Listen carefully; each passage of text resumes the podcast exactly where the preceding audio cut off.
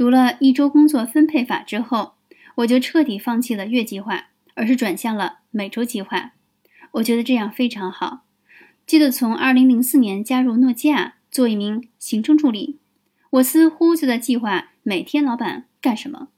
后来到了2012年，开始用日程本之后，我也在计划每天自己该做什么。